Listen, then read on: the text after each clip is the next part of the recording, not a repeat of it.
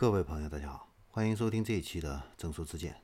那这一期的话呢，我们把目光聚焦到字节跳动。那五月十八号的话呢，据三十六氪的一个报道，那字节跳动的话呢，现在正在组建自己的一个车联网的一个团队，那计划推出自己的一个车辆信息娱乐系统的这样的一个方案，实现自己旗下的这个抖音、今日头条这些互联网产品在汽车终端的一个落地。啊，那这个团队的话呢，是从团子锤子团队啊划不过来的，大约有二十多个人啊。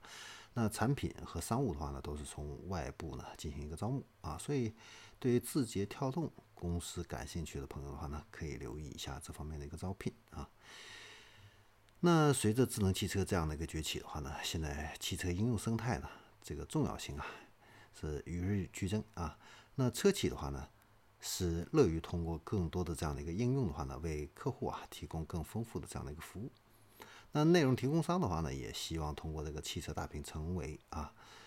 继手机之后新的这样的一个流量的一个入口。那现在呢，百度、腾讯、阿里都已经入局啊，通过这个 APP 或者这个小程序的这样的一个方式，把自己的产品呢移植到这个车里边啊。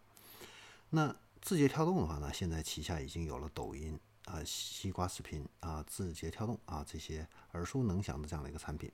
那除了手机之外的话呢，汽车是这些产品的第二个重要的一个应用场景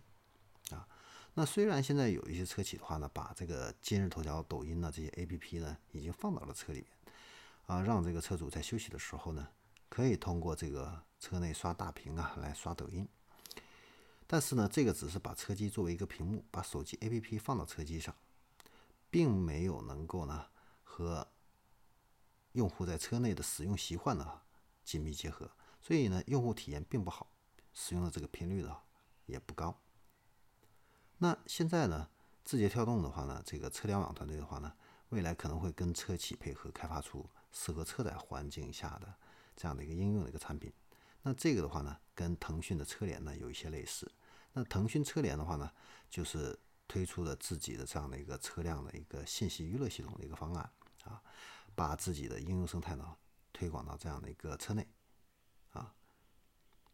那字节跳动的话呢，现在呢推这样的一个整套的一个方案的话呢，呃，应该说是后来者啊，相对来说是处在一个不是很有利的这样一个地位啊。第一个，因为他组建这个团队时间比较晚啊。那腾讯呢？这个腾讯车联在去年就已经啊跟车企合作落地了啊。另外一个的话呢，字节跳动的话呢，它是以娱乐内容为主，而不是服务内容。不像腾讯的这个微信的话呢，它服务的这个用户群很广啊，而且这个也是呃老百姓日常的这样的一个通信的一个非常重要的一个应用啊。但是毫无疑问的话呢，就是。字节跳动的这个车联网的一个团体的话呢，嗯，应该说是呃丰富了这样的一个车载信息娱乐系统的这样的一个选择啊，给车企有更多这样的一个选择啊，呃，那也给客户的话呢，未来的话呢，也多了这样的一个选择啊，那未来的竞争的话呢，会有怎样的一个分化啊，也拭目以待。好，那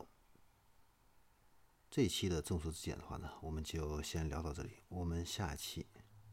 再见。